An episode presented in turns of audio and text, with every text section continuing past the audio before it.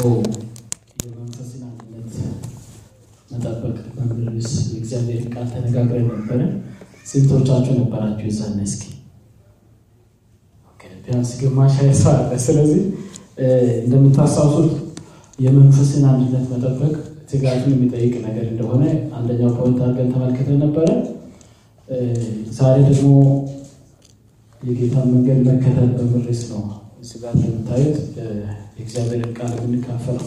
ስለዚህ ስለ መንገድ ነው ማለት ነው ዛሬ የምናወራው እና ትንሽ ስለ መንገድ ልታስቡ እድል ልሰጣችሁ እፈልጋለሁ። አብዛኞቻችን ሌላውን ቀር ከሀገራችን ወደዚህ መተናል እና መንገድ እኔ እናውቃለን። ከምንም በላይ ግን በእግር ሄዳችሁ የምታውቁ በእግር ቢያንስ አንድ ሰዓት እና ከዛ በላይ የሚያስኬድ መንገድ ሄደው የሚያውቃለ ከእናንተ? ኢትዮጵያ ውስጥ አብዛኛውን ጊዜ በእግራችን የምንሄደው። እንደምታውቁት ስለ መንገድ ሲታሰብ ብዙ ነገር ወደ አይምሯችን ይመጣል። ማለት የምንሄድበት መንገድ ስለ ሁኔታው ብዙ ነገር እናጣራለን። በመንገድ ላይ ሊያጋጥሙን ስለሚችሉ ስለ ብዙ ነገሮች እናስባለን። መንገድ ሲኖርብን ብዙ ነገር እናስባለን፣ ስለ መንገድ ማለት ነው። በዚህ ሀገር ደግሞ ተሽከርካሪ የምትጠቀሙ ሰዎች እንደምታውቁት በየመንገዱ ጥግ ብዙ የመንገድ ምልክቶች አሉ። እነዚህ የመንገድ ምልክቶች ግማሹ መረጃ የሚሰጡ ናቸው፣ ግማሹ የሚያስጠነቅቋችሁ ናቸው። ምናልባትም ግማሹ ደግሞ ምን ማድረግ እንደሚኖርባችሁ አስገዳጅ የሆኑ መመሪያዎችን የሚሰጡ ሊሆኑ ይችላሉ። ዛሬ የጌታ መንገድ መከተል በሚል ርዕስ ላይ የምንነጋገር ቢሆንም በዋናነት ስለ መንገዱ ባህሪያት ነው የምንመለከተው። ምክንያቱም የምንከተለው የጌታ መንገድ አንድና አንድ ነው። ጌታ ራሱ ሲናገር ምን አለ? የእውነት ሕይወት መንገድ እኔ ነኝ አለ። ስለዚህ መንገዱ አንድና አንድ ነው፣ የሕይወት መንገድ ነው። ግን በሕይወት መንገድ ላይ ስንጓዝ የመንገዱን ባህሪያት ወይም በመንገዱ ግራና ቀኝ ስላሉ የመንገድ ምልክቶች ዛሬ በዋናነት focus አድርገን የምንመለከተው ማለት ነው። በምድር ላይ እንደ ዳግም እንደተወለደ ሰው ወይም ወደ እግዚአብሔር ሀሳብ ዳግም እንደተመለሰ ፍጡር መኖር የሚገባን የህይወት መንገድ አለ እግዚአብሔር ያስቀመጠልን ማለት ነው። ስለዚህ እሱን መንገድ የሚጠቁሙንን አንዳንድ ምልክቶች እናያለን። ግን ከዛ በፊት በዋናነት እንደ መነሻ የምንጠቀመውን የእግዚአብሔርን ቃል አነባለሁ። ከዛ በኋላ እንጸልያለን። እንደ መነሻ የምንጠቀመው የእግዚአብሔር ቃል ክፍል የሚገኘው የዮሐንስ ወንጌል ምዕራፍ 13 ከቁጥር 12 አካባቢ ጀምሮ ያለውን አነባለሁ። ዮሐንስ ወንጌል ምዕራፍ 13 እንደምታስታውሱት የዛሬ ሳምንት የእግዚአብሔር ቃል ያካፈለን ሰው ይህንን ክፍል አንብቦት ነበረ። አነባለሁ በጌታ ስም። እንደዚህ ይላል።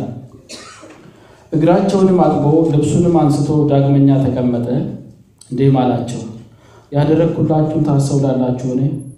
እናንተ መምህርና ጌታ ትሉኛላችሁ፣ እንዲሁ ነኝና መልካም ትላላችሁ። እንግዲህ እኔ ጌታና መምህር ሲሆን እግራችሁ ካጠቡ፣ እናንተ ደግሞ እርስ በርሳችሁ እግራችሁን ትተጣጠቡ ዘንድ ይገባችኋል። እኔ ለእናንተ እንዳደረግሁ እናንተ ደግሞ ታደርጉ ዘንድ ምሳሌ ሰጥቻችኋለሁ። እኔ ለእናንተ እንዳደረግሁ እናንተ ደግሞ ታደርጉ ዘንድ ምሳሌ ሰጥቻችኋለሁ ይላል። ጌታ ይባረክ። እንጸልይ። የእግዚአብሔር መንፈስ እንዲያስተምረን የእግዚአብሔር መንፈስ መናገር እንድችሉ እንዲረዳን እናንተም ደግሞ መስማት እንድትችሉ እንዲረዳችሁ እስኪ እንጸልይ። ሁላችንም ይህንን ቃል አስተውለን በእውነት ልንሰማ ስለሚገባ ለሕይወታችን መመሪያ ልናደርገው ስለሚገባ የእግዚአብሔር መንፈስ ካረዳን ይህ ነገር ከባድ ነው የሚሆነው። ቅዱስና የተፈራ የዘላለም አምላክ አባታችን ሆይ ምሕረትህና ቸርነትህ በዝቶልን አቤቱ ጌታ ሆይ ስምህን ስላመንን ስለ እኛ የሆንከውን ስላመንን በሕይወታችንም ጌታ ሆይ experience ስላደረግን ጌታ ሆይ ወደዚህ ስፍራ ተሰብስበናል። በናዝሬቱ በጌታ በኢየሱስ ስም እኔንና ወገኖችን እንድትረዳን እንጸልያለን። አባቶይ በፊት ተቀምጠን አካላችን ብቻ እዚህ እንዳይቀመጥ ነገር ግን በሁለንተናችን በዚህ ስፍራ ሆነ ቃልህ የምለንን ጌታ ሆይ ለወንድሜ ለእህቴ ሳልን መስማት እንድችል እኔን እንድታግዘኝ እንደዚሁም ደግሞ ወገኖቼ ለራሳቸው ስሉ እንዲሰሙ እንድታግዛቸው ነው ጸልያለሁ። አባቶይ በዚህ ስፍራ የሚሆንን ሁሉ አንተ ለክብሬ ተቆጣጠር። ስለ ሁሉ ተመስገን። በኢየሱስ አሜን። እንግዲህ እንደነገርኳችሁ ስለ መንገድ ነው የምንነጋገረው፣ ግን በዋናነት ስለ መንገዱ ባህሪያት ነው። መጽሐፍ ቅዱሳችን ስለ እግዚአብሔር ስናገር ምን ይላል? እንወቅ እናውቀውም ዘንድ እግዚአብሔርን እንከተል ይላል ሆሴዕ ላይ ማለት ነው። እንደምታስታውሱት የጌታ መንገድ ሊመራን የሚችል የእግዚአብሔር ቃል ብቻ ነው። የእግዚአብሔርን ቃል ካላስታወስን በምድር ላይ ካሉ ሰዎች ልዩነት አይኖረንም ማለት ነው። ልክ ጌታን እንደማያውቁ ሰዎች ሆነን እንቀራለን። ስለዚህ በምድር ላይ ክርስቶስን ለመከተል ስንወስን ወይም ክርስቶስን ለመከተል ፍቃዳችንን ለጌታ ስንሰጥ እንዴት መኖር እንዳለብን የእግዚአብሔር ቃል መመሪያ ይሰጠናል። የእግዚአብሔር ቃል በምድር ላይ ለምንኖረው ሕይወት ለእያንዳንዷ የሕይወታችን ክፍል መመሪያ አለው። መጽሐፍ ቅዱሳችን በሌላ ስፍራ እንደሱ ሲናገር የእግዚአብሔር ቃል እንዴት አድርጎ መንገዳችንን እንደሚመራ ሲናገር ምን ይላል? ጎልማሳ መንገዱን በምን ያቀናል ብሎ ይጠይቃል። ከዛ በኋላ ምላሽ ምን ይላል? ቃልህን ለመጠበቅ ነው ይላል። ስለዚህ የእግዚአብሔርን ቃል ዕለት ዕለት የምንሰማው የግድ ለሕይወታችን አስፈላጊ ስለሆነ ነው። ማለት መሰብሰብ ልማድ ወይም አመል ስለሆነብን አይደለም።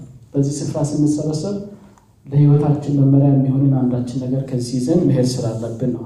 በተለይ ክርስቲያን የሚል ቅጽል ስም የተሰጠን ሰዎች ስማችን ሕይወታችንን ያሳያል ወይ? ወይም ደግሞ በተገላብጦሽ ክርስቲያን ተብሎ የተሰጠን ስም ሕይወታችን ያንን ስም የሚያንጸባርቅ ነው ወይ?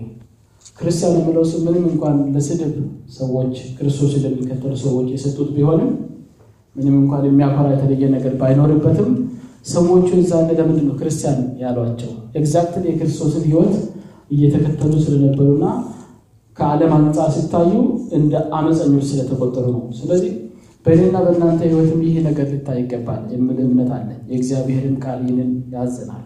ጌታም እንድንከተለው ይፈልጋል። ቅድም ያነበብኩት ክፍል ላይ አሁን እንዳደረግኩላችሁ እናንተም እርስ በራሳችሁን ማድረግ ይኖርባቸዋል አለ። ስለዚህ ክርስቶስ አንዳንድ ጊዜ በትምህርት መልክ፣ አብዛኛውን ጊዜ ደግሞ በሕይወት ኖሮ ያሳያቸው ብዙ ነገሮች አሉ እንድንከተለው ምሳሌነት እንድንወስደው ማለት ነው።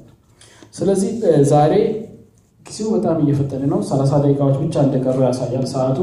ቢሆንም በሚቀጥሉት ሰላሳ ደቂቃዎች ውስጥ ጌታ እንደረዳን ስለ ጌታ መንገድ ባህሪያት ዝርዝር አድርገን የተወሰነ ነገር ካየን በኋላ የጌታን መንገድ ለመከተል የሚረዱንን ነገሮች ሁለት at least ሁለት ነገሮች እናያለን።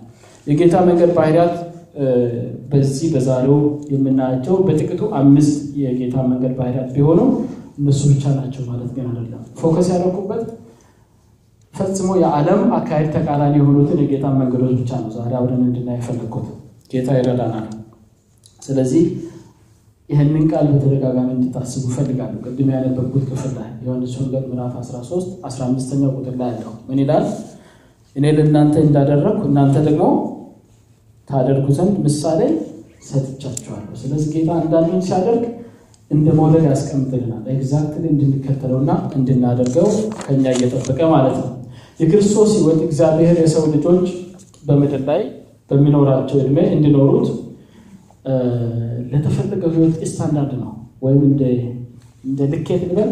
ይሄ ነገር እየሰራ አይደለም፣ እየሰራ ነው፣ እየዋዠቀብኝ ነው።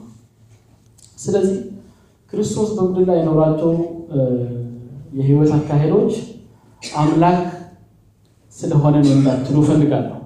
ምክንያቱም ሰው እንደሆነም ልታስቡ ይገባል። እግዚአብሔር እሱን የሚያስደስት ሕይወት perfect የሆነ ሕይወት ምን እንደሆነ ለሰው ልጆች በሚገባቸው ቋንቋ በሚረዱት ሁኔታ ውስጥ ማሳየት ስለፈለገ ክርስቶስ አምላክ ሆኖ ሳለ የሰውን ማንነት ይዞ ወደኛ መጣ። ስለዚህ ጌታችን በምድር ላይ በኖረበት ጊዜ በሰው ልጅ የሕይወት ታሪክ ውስጥ የሆነ እውነተኛ ነገር ነው።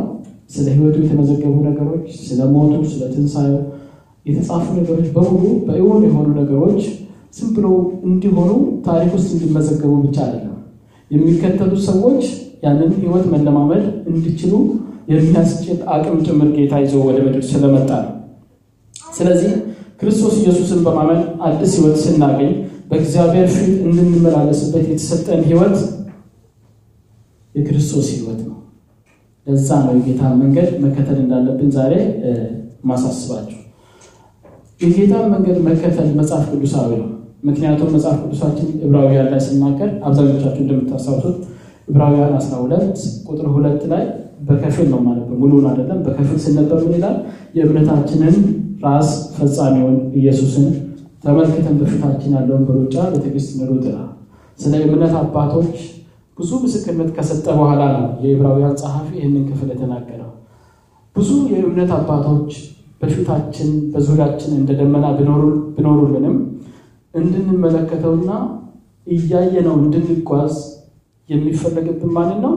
ጌታችንና መድኃኒታችን ኢየሱስ ክርስቶስን ነው። የእሱን የሕይወት መንገድ እንድንከተል እግዚአብሔር ከእያንዳንዳችን ይፈልጋል። ስለዚህ ክርስትና መኖር የሚቻለው ኢየሱስን በመመልከትና የእርሱን የሕይወት መንገድ በመከተል ብቻ ነው። በእውቀት ደረጃ ሳይሆን በተግባር እንድንኖረው ነው እግዚአብሔር ከኛ የሚፈልገው። የኢየሱስ ክርስቶስ የሕይወት መንገድ በነገራችን ላይ የተፈጥሯዊ ማንነታችን ባህሪ ተቃራኒ የሆነ ነገር ነው። እሱም እንግዲህ በኋላ እናያለን። ስለ መንገዱ ስንመለከት አብዛኛውን ጊዜ በምድር ላይ ያለ ሰው ሊፈልጋቸው የሚችላቸውን ነገሮች ተቃራኒ የሆኑ ነገሮችን ነው ጌታችን ኖሮ ያሳያል። ከእኛም የሚጠበቀው ለዚህ ዓለም ክርስቲያን የሚል ቅጽም እንድትሰጣቸው ሰዎች ለዚህ ዓለም ተቃዋሚዎች ወይም ደግሞ አመፀኞች በመሆን መገለጥ አለብን። እንዴት ነው አመፀኞች የምንሆነው? የክርስቶስን ሕይወት በመኖር ነው። የክርስቶስ ሕይወት ደግሞ እንደነገርኳችሁ አብዛኛውን ጊዜ የተፈጥሯዊ ማንነታችን ፍላጎቶች የተገላብጦሽ የሆኑ ነገሮች ናቸው በዋናነት ማለት ነው። ስለዚህ የጌታችንን የሕይወት መንገድ ባህሪያት ተፈጥሯዊ ሰዋችን ልንረዳው አይችልም። ስለዚህ ግድ የእግዚአብሔር መንፈስ ያስፈልገናል እንዲያግዘን ማለት ነው። ያንን ነው ዛሬ ሰፋ አድርገን የምናየው። ዳግም ዳግም ስንወለድ ክርስቶስን ስንቀበል ዳግም እንደምንወለድ እና የተለየ ማንነት እንደምናገኝ እናውቃለን። መጽሐፍ ቅዱሳችንም ይናገራል። ስለዚህ ዳግም የመፈጠራችን ዋና ዓላማ የክርስቶስን ሕይወት እንድንካፈልና exercise እንድናደርግ ነው ወይም እንድንለማመድ ነው። ዝም ብለን ስም ብቻ ተሰጥቶን የሆነ ማህበር ነገር ፈጥረን እዚህ እንድንሰበሰብ አይደለም ማለት ነው። exactly የክርስቶስን ሕይወት መኖር የሚያስችል የክርስቶስ ማንነት በእኛ ውስጥ መካፈል መቻል አለበት። የእግዚአብሔር ቃል በአንደኛ ቆሮንቶስ ምዕራፍ ሁለት ቁጥር 14 ላይ ስለዚህ ተፈጥሯዊ ማንነታችን የእግዚአብሔርን መንፈስ ነገር መረዳት እንደማይችል ሲናገር ምን ይላል? ለፍጥረታዊ ሰው የእግዚአብሔር መንፈስ ነገር ሞኝነት ነውና አይቀበለውም። ተፈጥሯዊ ማንነታችን አሁንም የምናያቸውን የጌታ መንገድ ባህሪያት ፈጽሞ አይቀበልም፣ ሊቀበለውም አይችልም። ተቃራኒ ሆኖ ነው የሚገኘው። በመንፈስም የሚመረመር ስለሆነ ሊያውቀው አይችልም ስለዚህ ለዛ ነው ዓለም ግራ የሚጋባው። ሰዎች በትክክል የክርስቶስን ሕይወት የሚከተሉ ከሆነ በዓለም ዘንድ እንደ ተቃዋሚዎች እንደ አመፀኞች ነው የሚቆጠሩት። ዓለም ስደት የሚጀመረው መቼ ነው? የኔ ነው። ሰዎች ክርስቶስን ለመከተል ሲወስኑ ነው ዓለም በእነሱ ላይ ስደት በእነሱ ላይ ማንኛውንም የማሰቃየት እርምጃ መውሰድ የሚጀምረው ማለት ነው። ስለዚህ የጌታን ሕይወት ለመኖር ዳግም ዳግም በመወለድ የእግዚአብሔርን መንፈስ መቀበል የሚፈልግ ጉዳይ ነው ማለት ነው። የግድ የእግዚአብሔር መንፈስ ወደ እኛ ካልመጣ የክርስቶስን መንገድ መከተል አስቸጋሪ ነው የሚሆነው። ክርስቶስን በማመን የምንቀበለው አዲስ ሕይወት የክርስቶስ የሕይወት መንገድ መከተል የሚያስችል ጸጋ ጭምር ይዞ ወደኛ ሕይወት ይመጣል። ስለዚህ የዛነ ብቻ ነው ተፈጥሯዊውን ማንነታችንን አምልጠን በአዲስ ማንነት ክርስቶስ ያሳየንን መንገድ መከተል የሚሆንልን ማለት ነው። ያ ጸጋ በመንፈስ ቅዱስ ኃይል አማካኝነት የክርስቶስን አእምሮ ወይም የክርስቶስን አስተሳሰብ በእኛ ውስጥ ይፈጥራል። መጽሐፍ ቅዱሳችን ስለዛ ነገር በግልጽ ይናገራል። አሁንም አንዳንድ ነገሮችን ስናገር ግራ እንዳትጋቡ እሱ አምላክ ስለሆነ ነው የሚለውን ሀሳብ ፈጽሞ ከአእምሯችሁ እንድትፍቁ እፈልጋለሁ። ምክንያቱም መጽሐፍ ቅዱሳችን ስናገር እናንተ የክርስቶስ ልብ ወይም አእምሮ አላችሁ ይላል። ያ ማለት ምን ማለት ነው? ያ የተቀበልነው መንፈስ በእኛ ውስጥ የሚኖረው በአዲስ ክዳን ወይም በዚህ በአዲስ ፍጥረት ወደ እኛ ሕይወት መጥቶ በእኛ ውስጥ የሚኖረው የእግዚአብሔር መንፈስ ምን እንደሚያደርግ የእግዚአብሔር ቃል ይናገራል። የክርስቶስን ሀሳብ በእኛ ውስጥ እንደሚፈጥር የእግዚአብሔር ቃል ይናገራል። እሱን ከእግዚአብሔር ቃል አሳያቸዋለሁ። የጌታን ሀሳብ ዕለት ዕለት ያሳውቀናል ማለት ያ መንፈስ ወደ እኛ ከመጣ በኋላ ምክንያቱም ሙሉን ማየት ትችላላችሁ። አንደኛ ቆሮንቶስ ምዕራፍ ሁለት ከቁጥር 12 አካባቢ ጀምሮ እስከ 16 ያለውን መመልከት ትችላላችሁ። ግን እኔ ቁጥር 16 ላለውን ብቻ እናገራለሁ። አንደኛ ቆሮንቶስ 2 12 እስከ 16 ቁጥር 16 ላይ እንደዚህ የሚል ቃል አለ። እንዲያስተምረው የጌታን ልብ ማን አውቆት ነው? እኛ ግን የክርስቶስ ልብ አለን። understand አድርጋችኋል? የጌታ ልብ ላወቀ ሰው የጌታ ልብ ወይም የጌታ mind ምን ያደርገዋል ነው ያስተምረዋል። የጌታ መንገድ ያስተምረናል። የጌታ mind በሌላ ስፍራ ደግሞ እናንተ የክርስቶስ ልብ አላችሁ የሚል ከሆነ ወይም በዛው በዚሁ ስፍራ እኛ ግን የክርስቶስ ልብ አለን ወይም የክርስቶስ አእምሮ አለን የሚል ከሆነ ስለዚህ በእኛ ውስጥ ያለው የእግዚአብሔር መንፈስ በክርስቶስ አእምሮ ውስጥ ያለውን ሀሳብ እየወሰደ ምን ያደርጋል ማለት ነው? የእኛ ሀሳብ ያደርጋል። ያንን ደግሞ እንኖረዋለን ማለት ነው። ጌታ ይባላል። አላችሁ አይደል?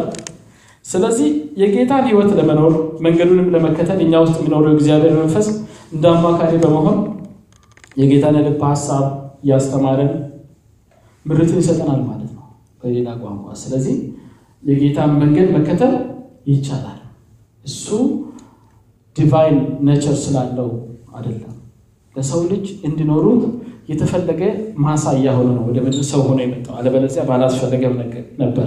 እንግዲህ ለመግቢያ ይሄን ያህል ካልኳችሁ፣ እስካሁን ደግሞ በምድር እንድንሄድበት የተቀየሰልንን የጌታን መንገድ ስንሄድ በግራና በቀኝ እንደ ጠቋሚ ምልክቶች፣ እንደ መረጃ ሰጪ ምልክቶች፣ እንደ አስጠንቃቂ ምልክቶች የሚሆኑትን የተወሰኑትን ብቻ እንመለከታለን በጥቂቱ ማለት ነው። ስለዚህ የጌታ መንገድ ባህሪያት የመጀመሪያው አገልጋይነት ነው። በዚህ እንጀምራለን። የጌታ መንገድ የመጀመሪያው ባህሉ ምንድን ነው? አገልጋይነት ነው። ከአገልጋይነት ወደ ክብር ጫፍ መሄድ ይቻላል። ይሄ ግን በመንፈሳዊ ዓለም ብቻ የሚሆን ነገር በምድር system እንደዛ አይነት አካሄድ የለም። አገልጋይ ዝቅ ያለ ነው በምድር አሰራር። በዚህ ጌታ በቀየሰልን መንገድ አካሄድ ግን አገልጋይ ከፍተኛ ኃላፊነት ያለበት ሰው ነው። የክብር ጫፍ ደግሞ የሚቀበል ሰው ነው የሚሆነው። ግን በዚህ ደግሞ እንዳልሆነ መታወቅ አለበት። ምክንያቱም በምድር እንድንኖር የምናደርጋቸው ነገሮች ዘላለማችን ውስጥ ከፍተኛ impact አላቸው፣ ከፍተኛ ተጽዕኖ አላቸው። ደግሞም እንደምታውቁት ሕይወት በዚህ አያበቃም። ጌታንም የምንከተለው በዚህ infinity በሆነ time ውስጥ ወይም ጊዜ በማይመዘንበት በሚመጣው ዘመን ውስጥ ለምንኖረው ህይወት ነው በዋናነት እንጂ እዚህ ሀያ ሰላሳ አርባ ይሄ ተሰፍሮ በተሰጠን ዕድሜ ውስጥ ለምንኖረው አይደለም በዋናነት ማለት ነው። ስለዚህ አገልጋይነቱ ወይም ይህ የመንገዱ ባህል በዚህ ምድር ላይ በህይወትና በስጋ እያለን እንድንተገብረው የሚጠበቅብን ነው እንጂ በሚመጣው ዓለም ውስጥ አይደለም። ግን ዛሬ እንድናደርግ የሚፈለግብን ነገር በመጪው ዘመናችን ውስጥ impact አለው። ስለዚህ ይህን እንድናስተውል ይገባል። የማቴዎስ ወንጌል ምዕራፍ 23 ከቁጥር 8 እስከ 12 ያለውን እስኪ የጌታ መንገድ እንዴት አገልጋይነትን እንደ ዋና መመሪያ እንደሚያዩ ማለት ነው። ማቴዎስ ምዕራፍ 23 ቁጥር 8 አካባቢ ጀምሮ አነባለሁ በጌታው ስም። እሺ እንደዚህ ይላል፣ እናንተ ግን መምህር ተብላችሁ አትጠሩ፣ መምህራችሁ አንድ ስለሆነ እናንተም ሁላችሁ ወንድማማቾች ናችሁ። አባታችሁ እርሱም የሰማዩ ነውና በምድር ላይ ማንንም አባት ብላችሁ አትጥሩ። ሊቃችሁ አንድ እርሱም ክርስቶስ ነውና ሊቃውንት ተብላችሁ አትጠሩ። ከእናንተ የሚበልጠው አገልጋያችሁ ይሆናል። ራሱን ከፍ የሚያደርግ ሁሉ ይዋረዳል፣ ራሱንም የሚያዋርድ ሁሉ ከፍ ይላል ይላል። ጌታ ይባረክ። በዚህ ክፍል ስንመለከት በተለይ ከቁጥር 11 እስከ 12 ከእናንተ የሚበልጠው አገልጋያችሁ ይሆናል። በምድር system እንደዛ አይነት ነገር የለም። በምድር system ከሁሉም የሚበልጥ ምን ይሆናል? ሁሉም የሚያገለግሉት ጌታ ነው የሚሆነው። ይሄ ግን ፈጽሞ የተፈጥሯዊ ማንነታችን ተቃራኒ የሆነ ነገር ነው። ጌታ የሚጠይቀው ዝቅ ማለት ያለበት ከሁሉም የተሻልኩ ነኝ የምለው በጣም ከሁሉም ዝቅ ማለት መቻል እንዳለበት ነው የጌታ ቃል የሚያስብለው።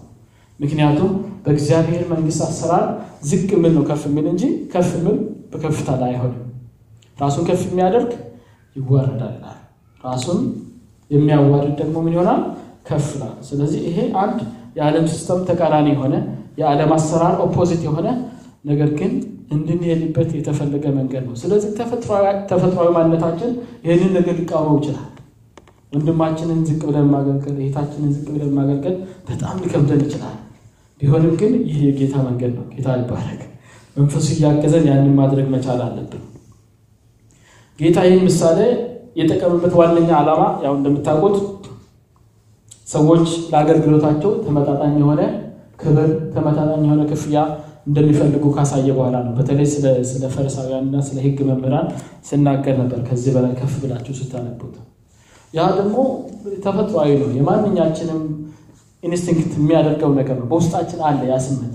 ለምናደርገው ነገር ምን እንፈልጋለን? ተመጣጣኝ የሆነ response እንፈልጋለን።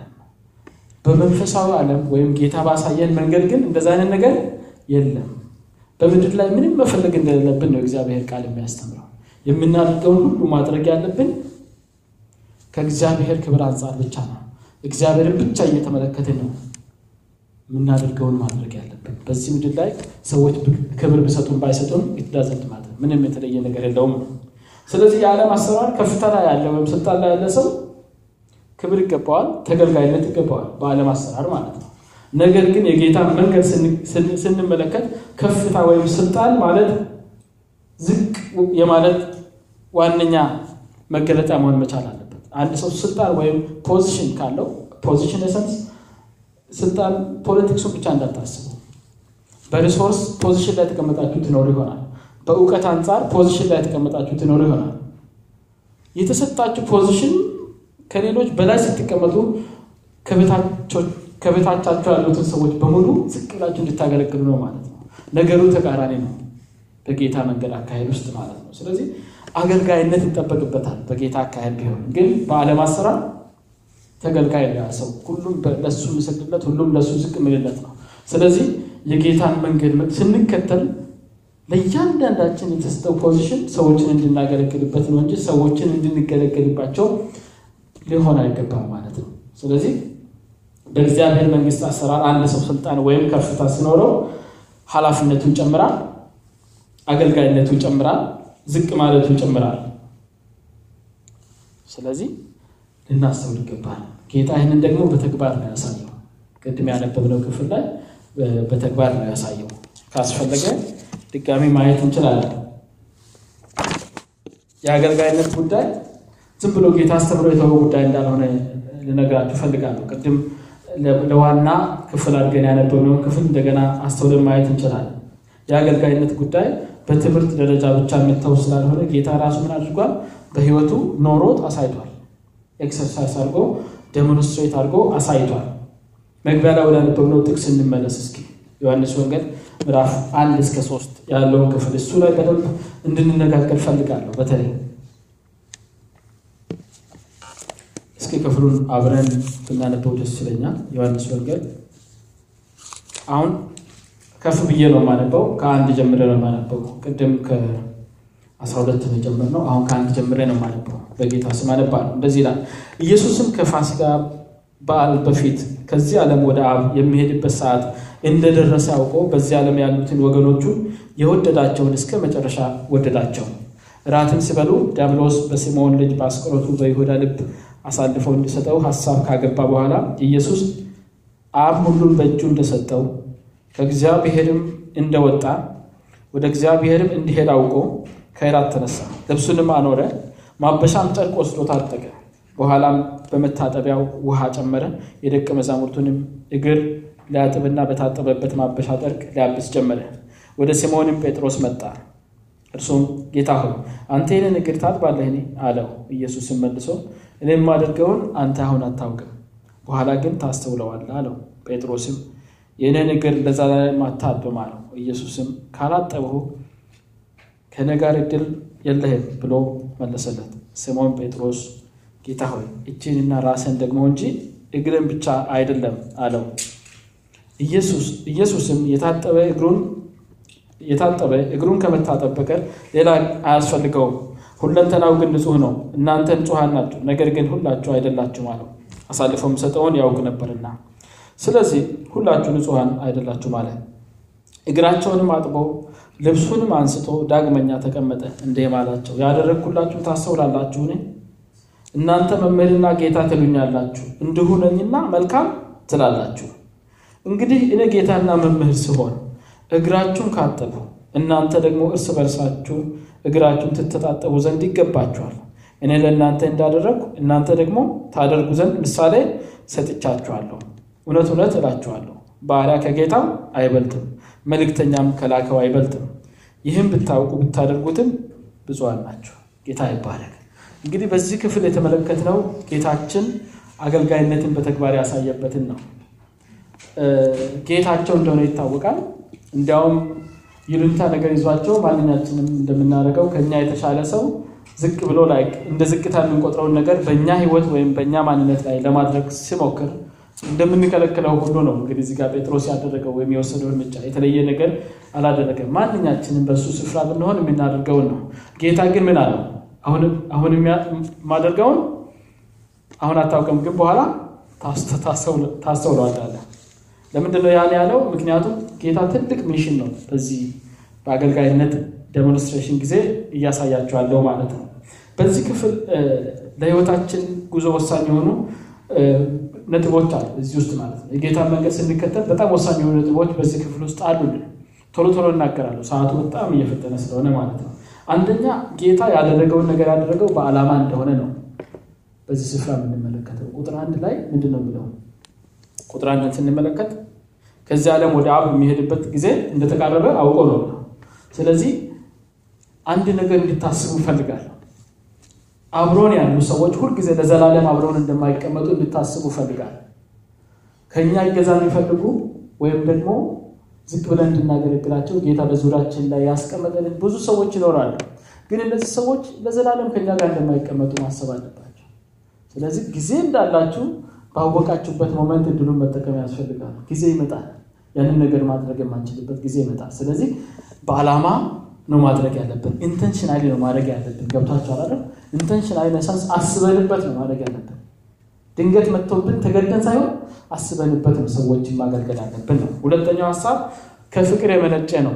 ጌታ ያደረገው የአገልጋይነት ሰርቪስ ወይም አገልግሎቱን የሰጠበት ዋና መንስኤ ፍቅር ነው፣ ሌላ ነገር አይደለም። ምክንያቱም በዛው በቁጥር አንድ ላይ ምንድን የሚለው በዚህ ዓለም ያሉትን ወገኖቹን የወደዳቸውን እስከ መጨረሻ ወደዳቸው ነው እንግዲህ አንዳንድ ጊዜ ፍቅርን በቋንቋ መግለጽ አይቻልም። ስለዚህ ምንን ይጠይቃል? ተግባራዊ ድርጊትን የሚጠይቅበት እውነት አለ። ስለዚህ ብዙ ጊዜም ከእነሱ ጋር እንደሌላቸው ተረድቷል። በዛው ላይ ወዳቸዋል። ስለዚህ at least አንድ ነገር ሊያደርግላቸው ወደደ። ዝቅ ብሎ እግራቸውን ማጠብ ወደደ። እኔ የእግር የማጠቡን ነገር የሰዎችን አካሄድ እንደማጥራት አድርጌ ነው የወሰድኩት፣ ወይም የእግዚአብሔር መንፈስ እንዳስረዳኝ የሰዎችን እግር ማጠብ ማለት ያው እግር ይሄዳል አይደል? ይንቀሳቀሳል። እግር አካሄዳችንን ቢወክል ወይም ምልልሳችንን ቢወክል የሰዎችን እግር ማጠብ ማለት የሌሎችን አካሄድ ለማጥራት መትጋት የሚለውን ሀሳብ ወይም የሚለውን ትምህርት ይሰጠኛል ለእኔ እንደ ክርስቶስ አካል በቤተ ክርስቲያኖች ስንሰበሰብ የተለያየን ሰዎች የተለያየ ባህሪ ያለን፣ ትዕግስት ያለው ይኖራል፣ ትዕግስት የሌለው ይኖራል፣ የሚታዘዝ ይኖራል፣ የማይታዘዝ ይኖራል፣ አስቸጋሪ ባህሪ ያለው እንደገና ደግሞ ጥሩ ባህሪ ያለውም ይኖራል። በዚህ መካከል ሰዎች ምን ሊሆኑ ይችላሉ? ሊበደሉ ይችላሉ። ሰዎች ምን ሊሆኑ ይችላሉ? ሊጎዱ ይችላሉ። ስለዚህ ሰውን የሚጎዳ ባህሪ ያለውን ሰው መጽሐፍ ቅዱሳችንም በሌላም ስፍራ እንደምናገር እርስ በራሳችሁ ገስጹ እናስተምሩ ይላል። ስለዚህ በእግዚአብሔር ቃል ሌላውን ስንገስጽ አካሄዱን እያቀናን ነው ብዬ አስባለሁ፣ ወይም አካሄዱን እያጠራን ነው ብዬ አስባለሁ። ስለዚህ በዚህ ክፍል ጌታ የሰጠን ምሳሌ እኔ እንደምረዳው ከሆነ የሰው የደቀ መዛሙርትን እግር አጠበ፣ ዝቅ ብሎ የደቀ መዛሙርትን እግር አጠበ። እንደዚህ እንድናስብ ፈልጋለሁ። በመንፈሳዊ ነገር እኩል ላንሆን እንችላለን። የመንፈሳዊ ምስረታችን አንድ ላይሆን ይችላል። መንፈሳዊ ነገር ልክ እንደ ምድራዊ ነገር ሁሉ ካልመገብነው መንፈሳዊ ነገራችን ይቀጭጫል። spiritually እድገታችን ፈጣን ላይሆን ይችላል። ስለዚህ የጌታ መንፈስ በረዳን መጠን በመንፈሳዊ አቅም የተሻለን እንደሆንን የምናስብ ወይም at least የሚሰማን ሰዎች ካለን ከእኔ አይሻልም ብለን የምንለውን እህት ከእኔ አትሻልም፣ እንዲህ እንዲህ ታጠፋለች፣ እንዲህ እንዲህ ነች የምንለውን ሰው ምን ማድረግ መቻል አለብን ማለት ነው። ዝቅ ብለን በፍቅርና በትህትና ልብ ያንን ሰው ማቅናት ይጠበቅብናል ብዬ አስባለሁ። ሌላው ደግሞ ከሁሉም የሚበልጥ ጌታ ነው። ዝቅ ብሎ የባሪያዎቹን ወይም የተከታዮቹን እግር ያጠበው። ስለዚህ እናንተም ምንም እንኳን የባሪያና የጌታ relation ባይኖርም አሁን ባለንበት ዘመን ያለንበት ዘመን ይለያል ከዛ ዘመን ማለት ነው። ስለዚህ ምንም ይሁን ምን ግን ቅድም እንደዘረዘርኳቸው ነገሮች ላይ የ resource ጉዳይ የኢኮኖሚ ጉዳይም position ኣችንን ከፍ ሊያደርገው ይችላል ከሌሎች አንጻር። የዛኔ በኢኮኖሚያችን ዝቅ ብለን ምን ማድረግ አለብን? ከኛ ይልቅ እጅ ያጠረውን መርዳት መቻል አለብን ማለት ነው። ሌላው በእውቀት ከእውቀት አንጻር ብዙ የተማርን ልንሆን እንችላለን። ከኛ ህብረታችን ውስጥ ካሉ ሰዎች አንጻር የተሻለ የትምህርት ደረጃ ላይ የተቀመጥን ይህም የስልጣን position አድርጋችሁ ሳሉና ዝቅ ብለን ምንም ያልተማረውን በእውቀታችን የማገልገል ኃላፊነት እንዳለብን ሊሰማን ይገባል ማለት ነው። ስለዚህ ነገሮችን በቅን ልብና በፍቅር ማድረግ አለብን። ጌታ ይህንን ነገር ያደረገው በፍቅር ነው እንጂ በቁጣ በጩኸት በንጭንጭ አልነበረም። ስለዚህ አሁን ይህንን ነገር የማወራችሁ theory አለ፣ practically በመካከላችን ሊሆኑ የሚችሉ ነገሮችን ነው የማወራው። ባለፈው ስለ ህብረት ስንነጋገር ህብረት ባለበት ነው እውነተኛ ፍቅርን exercise ማድረግ የሚቻለው ተባብለናል። ታስታውሳላችሁ አይደል? ለምን ካላችሁ ህብረት ውስጥ ብቻ ነው ሰዎች ሊጋጩ የሚችሉት ብያችሁ ነበር። ህብረት ውስጥ ብቻ ነው ሰዎች በሀሳብ ሊለያዩ የሚችሉት። ሰው ሁሉ የራሱን ጥግ ይዞ የራሱን መስመር ይዞ የሚቀመጥ ከሆነና ህብረት ማለት ከሆነ ዝፍረስ ብለስ የሚያነካካን ነገር አልነበረም። ስለዚህ ተመሳሳይ ነገር ነው። ሁሉንም ነገር በፍቅር በትህትና ነው ማድረግ የሚኖርብን። ይህ ትእዛዝ እንግዲህ እንዳሳየዋችሁ ጌታ በቃል ብቻ ምን አላደረገም አላዘዘም። በተግባር ኖሮ ያሳየን ጉዳይ ነው። ሁለተኛውን ነጥብ ልናገር፣ ሰዓቱም አልቋል። ሁለተኛውን የጌታ መንገድ ባህሪ ልናገር፣ ጠላትን መውደድ መቻል ነው። ሁለተኛው አገልጋይነት ነው። የመጀመሪያው አሁን ጠላትን መውደድ መቻል ነው። ሁለተኛው ጠላትን መውደድ መቻል እንግዲህ እንደምታውቁት የሚጠላንን የሚቃወመንን ሰው ውሳኔያችንን የማይጋራን ሰው የፍላጎቶቻችን ተቃራኒ የሆነን ሰው ወይም ጥፋታችንን ወይም ውድቀታችንን ጉዳታችንን የሚፈልግን ሰው መውደድ አይቻልም። በተፈጥሯዊ ማንነታችን ብቻ ቢሆን ማለት ነው። ይቻላል? አይቻልም። አሁን እንኳን በጌታ ሆነን በጣም እንቸገር ሰዎች አለ። ምንም እኮ የከፋ ጉዳት እንኳን ሳይደርሱብን ፍላጎቶቻችንን ስለማይጋሩ ብቻ በጣም እነሱን ለመቀበል የምንቸገርባቸው ሰዎች አሉ። ነገር ግን ይሄ ሁለተኛው የጌታ መንገድ ነው። ተፈጥሯችንን የሚቃረን ነገር ሊሆን ይችላል። አሁን በዚህ ክፍል ከእግዚአብሔር ቃል የምንመለከተው ቢሆንም ግን አማራጭ የለውም። ጌታ ልከተልሃለሁ ወድሃለሁ ካልን አማራጭ የለንም። መከተል ግዴታ ነው። ስለዚህ መንገዱን የሚያሳየንን ምልክት ሁሉ እየተከተልን ነው ማለት ነው መሄድ መንቀሳቀስ፣ ወደፊት መሄድ የምኖርብን። ይችን ብቻ ተነጋግረን እንጨርሳለን። የተቀረውን ጌታ ጊዜ ከሰጠን ሌላ ጊዜ እናወራለን። እስኪ ለዚህ ደግሞ የእግዚአብሔርን ቃል እንመልከት። ማቴዎስ ወንጌል ምዕራፍ አምስት ላይ ያለውን ክፍል ነው የምናየው። ለዚህ ጠላታችንን መውደድ መቻል የጌታ መንገድ ነው። ጠላታችንን መውደድ መቻል practically እንድታስቡ ፈልጋለሁ። የምትጠሉትን ሰው ለመውደድ ሞክራችሁ ታውቃላችሁ ወይ? እኛ ጴንጤዎች በተለይ መንፈሳዊ ቋንቋ መንፈሳዊ የእርግማን ቃላቶችም አሉ። ካስፈለገ ጌታ ይባርከው በልብ እየረገምነው ማለት ነው። ስለዚህ እንደዛ አይነት ነገሮችን ጌታችን አላስተማረንም። ተቃራኒ የሆነውን ነው ያስተማረን። እስኪ ክፍሉን እኔ ማቴዎስ ወንጌል ምዕራፍ አምስት ከቁጥር 43 እስከ 48 ያለውን ነው የማነበው። በጌታ ስም አነባለሁ። እንደዚህ ቃል ባልንጀራህን ውደድ ጠላትህንም ጥላ እንደተባለ ሰምታችኋል። እኔ ግን እላችኋለሁ በሰማያት ላለ አባታችሁ ልጆች ትሆኑ ዘንድ ጠላቶቻችሁን ውደዱ፣ የሚረግሟችሁን መርቁ፣ ለሚጠሏችሁም መልካም አድርጉ፣ ለሚያሳድዷችሁም ጸልዩ። እርሱ በክፎችና በበጎዎች ላይ ፀሐይን ያወጣልና በጻድቃንና በኃጢአተኞችም ላይ ዝናብን ያዘንባል። የሚወዷችሁን ብትወዱ ምን ዋጋ አላችሁ? ቀራጮችስ ያንኑ ያደርጉ የለምን? ወንድሞቻችሁን ብቻ እጅ ብትነሱ ምን ብልጫ ታደርጋላችሁ? አይዛብስ ያንኑ ያደርጉ የለምን? እንግዲህ የሰማይ አባታችሁ ፍጹም እንደሆነ እናንተ ፍጹም አልሆኑ። ጌታ ይባላል። እንግዲህ በዚህ ክፍል ጌታ ደግሞ የሰጠን ሌላ ወሳኝ የመንገዱ ምልክት አለ። ጠላትን መውደድ። ጠላትን መውደድ ተፈጥሯችን አይፈቅድም። የምንወደው ፍቅርን የሚያሳየንን ሰው ነው አይደል? በተፈጥሮ ዛትስ እኮ ግን ያ ፍቅር ደግሞ ምክንያት እውነታ ላይ የተመሰረተ ስለሆነ ከእግዚአብሔር የተካፈልነው አይደለም ማለት ነው። ክርስቶስን ስንቀበልና አዲስ ሕይወት ስኖረን በሕይወታችን ሊታዩ ከሚገቡ ነገሮችና የእግዚአብሔር ልጅ መሆናችንን ሊያረጋግጡ ከሚችሉ ነገሮች አንዱ ለጠላት ልብ ነው። ስለዚህ ጌታችን ይህንን ነው እየተናገረ ያለው። በዓለም አሰራር ቢሆን ጠላትን መጥላት ነው። it's okay። በአንዳንድ እምነቶችም በአንዳንድ ሃይማኖቶችም እንደሚታወቁት ሰው እስካልነካ ድረስ አትነካውም፣ ከመጣብህ ሂድበት ነው። ይህንን ግን ጌታ አላስተማረንም። ምክንያቱም ይሄ በስጋም ይሆናል፣ በመንፈስ ግን ይቻላል። ጌታ ይባላል። ምክንያቱም ጌታችን አሳይቶናል፣ ኖሮ በህይወት አሳይቶናል። በሱ በሱ ህይወት ሰዎች ሲያደርጉ የነበረውን ሲያዋርዱት፣ ሲያጣጥሉት፣ ሲተፉበት፣ በጣም ሲያጎሳቁሉት ምህረትን ነው የለመንላቸው ጌታ ብቻ ማለት ነው። የጌታን መንገድ የተከተሉ እንደነ እስጢፋኖስ የነበሩ ሰዎችም አሉ። መጽሐፍ ቅዱሳችን የጻፈልን የእምነት ሰዎች ማለት ነው። ልክ ሰዎች በድንጋይ ሲፈነካክቷቸው፣ ሲያደቋቸው ህይወት ነፍሳቸው ከስጋቸው እስክትወጣ ድረስ የሚደረግባቸው ግፍ ሳለ አባቶ የሚያደርጉትን አያውቁም ይቅር በላቸው ለጠላት የሚራራ ልብ ጌታን በሚከተሉ ሰዎች ህይወት ውስጥ አይተናል። ኤኒዌይ በዚህ ክፍል የምንመለከተው ዳግም የተወለደ አንድ አዲስ ፍጥረት የሆነ ሰው ወይም አዲስ ፍጥረት ሆኛለሁ የሚል ሰው ከላይ የተዘረዘሩትን ነገሮች ማድረግ ካልቻለ ገና የእግዚአብሔር ልጅ መሆኑ ያጠራጥራል ማለት ነው። ቢያንስ ቢያንስ ጠላቶቻችንን መውደድ ቢቸግረን ማድረግ ያለብንን አንድ ነገር ልንገራችሁ።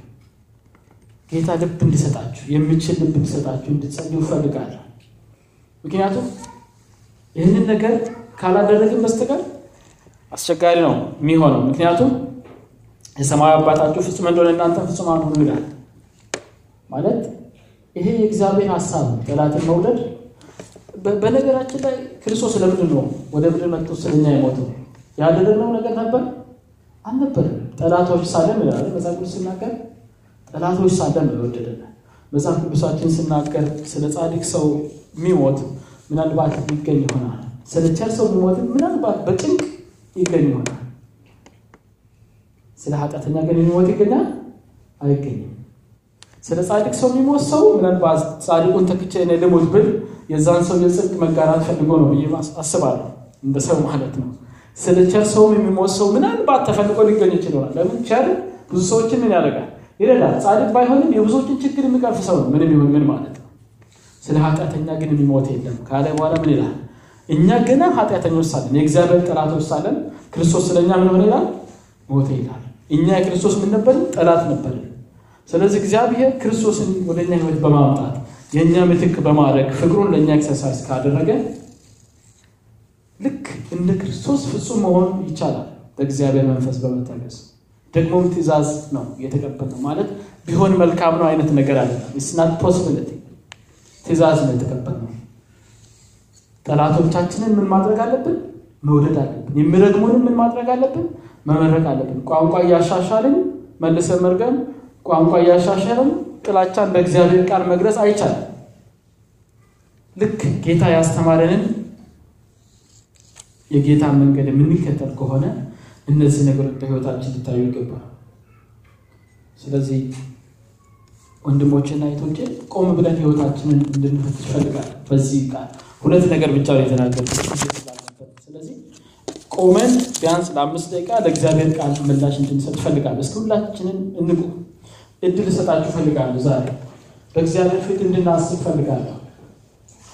ቢያንስ በእነዚህ በሁለቱ መስፈርቶች ራሳችንን እንድናይ እፈልጋለሁ። በእግዚአብሔር ፊት እስኪ በራሳችሁ አንደበት እግዚአብሔርን ማናገር ከመጀመራችሁ በፊት ቆም ብላችሁ በእግዚአብሔር ፊት ክርስቶስን ተቀብያለሁ፣ ክርስቶስን እየተከተልኩ ነው፣ ወደዋለሁ ብያለሁ፣ ህይወቴን ለሱ ሰጥቻለሁ። እነዚህ ነገሮች ግን በህይወቴ አሉ ወይ? እስኪ ራሳችንን እኔ እድል ስጣል። አዲስ ነገር አለ ዛሬ እየተነጋገርን ያለ ነው። ከዚህ በፊትም ምናልባት ይህንን የእግዚአብሔር ቃል ክፍል በተደጋጋሚ አጥንተነው ሊሆን ይችላል። ዛሬ ግን አእምሯችን ላይ ጎልቶ እንዲሰማን ይህንን ክፍል እንድናስብ እንድናሰላስል ይፈልጋል። እግዚአብሔር opportunity ሲሰጠኝ position ሲሰጠኝ ወንድሜን ለማገልገል ተጠቅሜበታለሁ ወይስ ወንድሜን ተገለገልኩበት ወይም እህቴን ተገለገልኩበት? ይህንን ነገር እንድታስቡ እፈልጋለሁ። በብዙ አጋጣሚ በሀሳብ ያልተስማሙኝን ሰዎች ወይም ደግሞ እንዲሁ የጠሉኝን ሰዎች ለእነሱ የምራራ ልብ ነበረኝ ወይ ወይስ እያማረርኩ ጌታ ሆይ ምንድን ነው ያመጣብኝ ብያለሁ? የክርስቶስን ባህሪ exercise የምናደርግበት opportunity ነው ይሄ ማለት ነው። ጠላት በህይወታችሁ ሲኖር ከእናንተ አይጀምር እንጂ የእግዚአብሔርን ማንነት exercise የምታደርጉበት opportunity ነው። ጌታ ምንድን ነው ያመጣብኝ አትበሉ፣ አታማሩ ወገኖቼ። በስራ ቦታ ጫና ያለባችሁ ትኖር ይሆናል ምናልባት ነገር ግን ይህንን ጫና ጌታን አመስግኑ። ምክንያቱም የክርስቶስን ህይወት ለመለማመድ እድል ይሰጣችኋል። የማይወዷችሁን ሰዎች ለመውደድ ወስኑ በልባችሁ። የውሳኔ ጉዳይ ነው፣ የስሜት ጉዳይ አይደለም። ስታያቸው ውስጣችሁ ደስ ላይሰኝ ይችላል። ቢሆንም ግን ከጌታችሁ ትእዛዝን ተቀብላችኋል። ከጌታችን ትእዛዝን ተቀብለናል። ሃሌሉያ።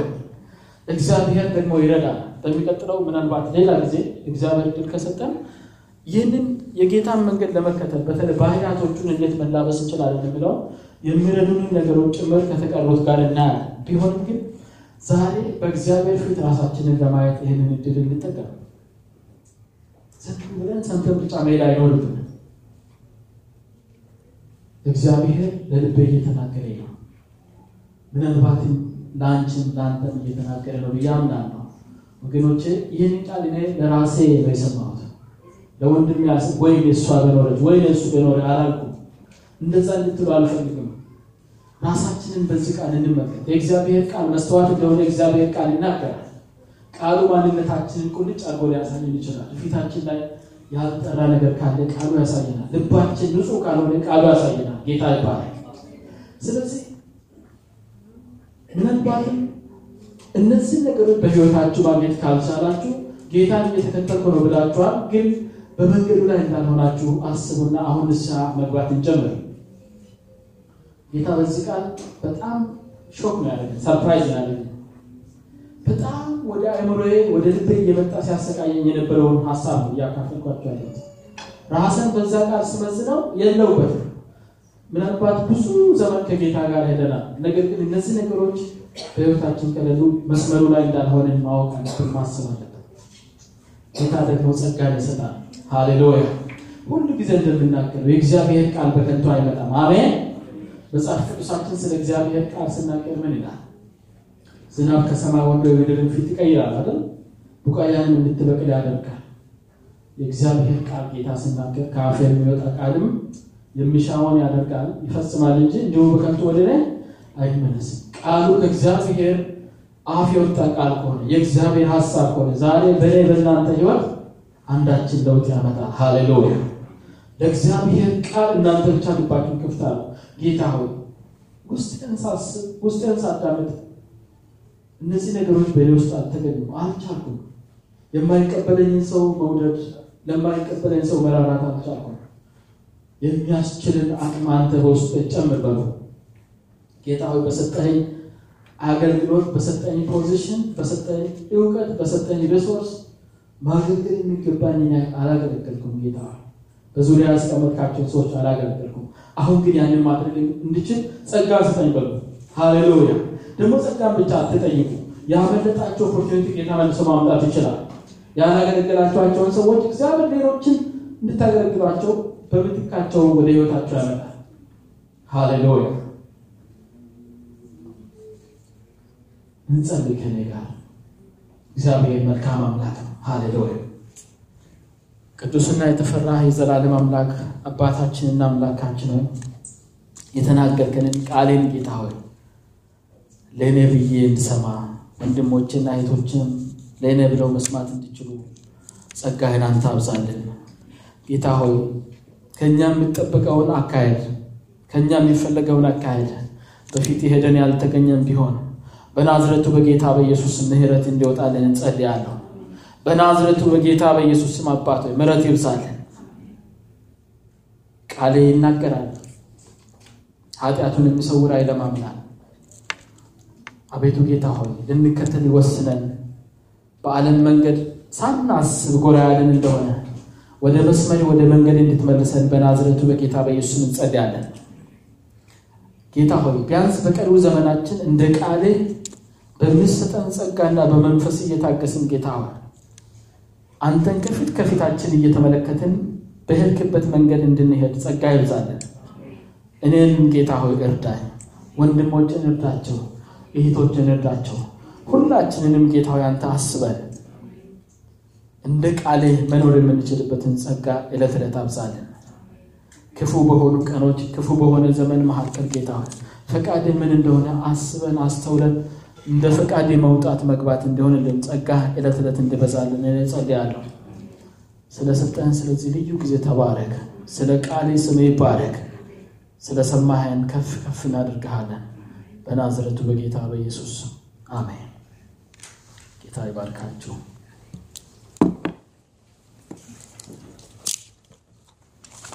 ስለሰማነው ቃል ጌታ እናመሰግናለን።